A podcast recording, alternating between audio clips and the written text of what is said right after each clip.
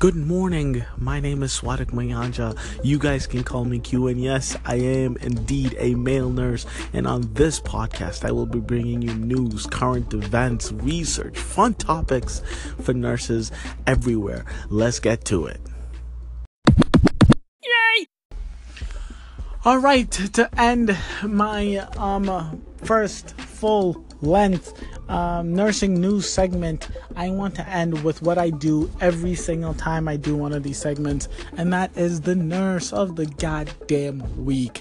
And this I'm taking back a little bit. It is, I am coming off of, currently it is um, November 12th, 2017, so I'm coming off of um, Veterans Day weekend. And this nurse of the week, um, we going back to um, the Vietnam, Vietnam War. So, um, a nurse at Stanford University Medical Center, Marion Mullen could have been ta- could have been part of the first ever heart transplant. But what did she do instead of deciding to be part of a historic, an absolute historic uh, medical treatment procedure?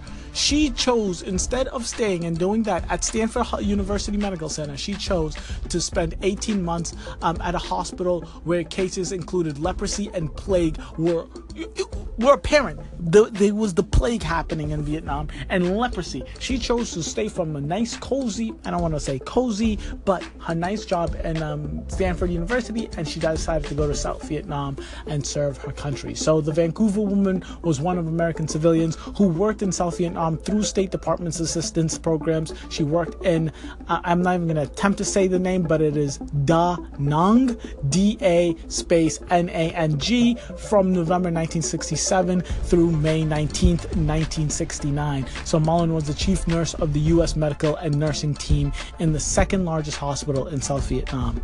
Um, I am super, super anti war. I hate everything to do with war.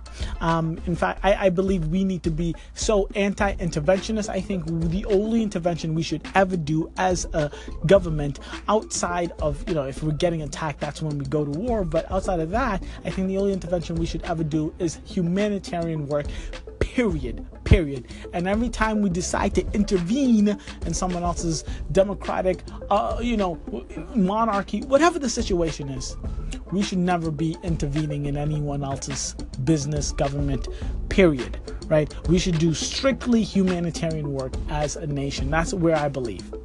Even believing that, even disagreeing with 90% of the commander in chiefs we've ever had in the history of this um, country, the one thing I agree with them wholeheartedly is although the war itself might be pointless, or I might feel that is pointless, although the war might be I, the way I feel is stupid, the people that are choose to fight for us, the people that choose to risk their lives for us, are the bravest souls on the planet. I am so pro nursing. I think nursing is the most compassionate profession in the world. But there's only one thing, there's only one thing, there's only one profession that I honestly see that is just not only much more compassionate, but, but, but, um, is the bravest thing you can possibly do, and that is to serve your country.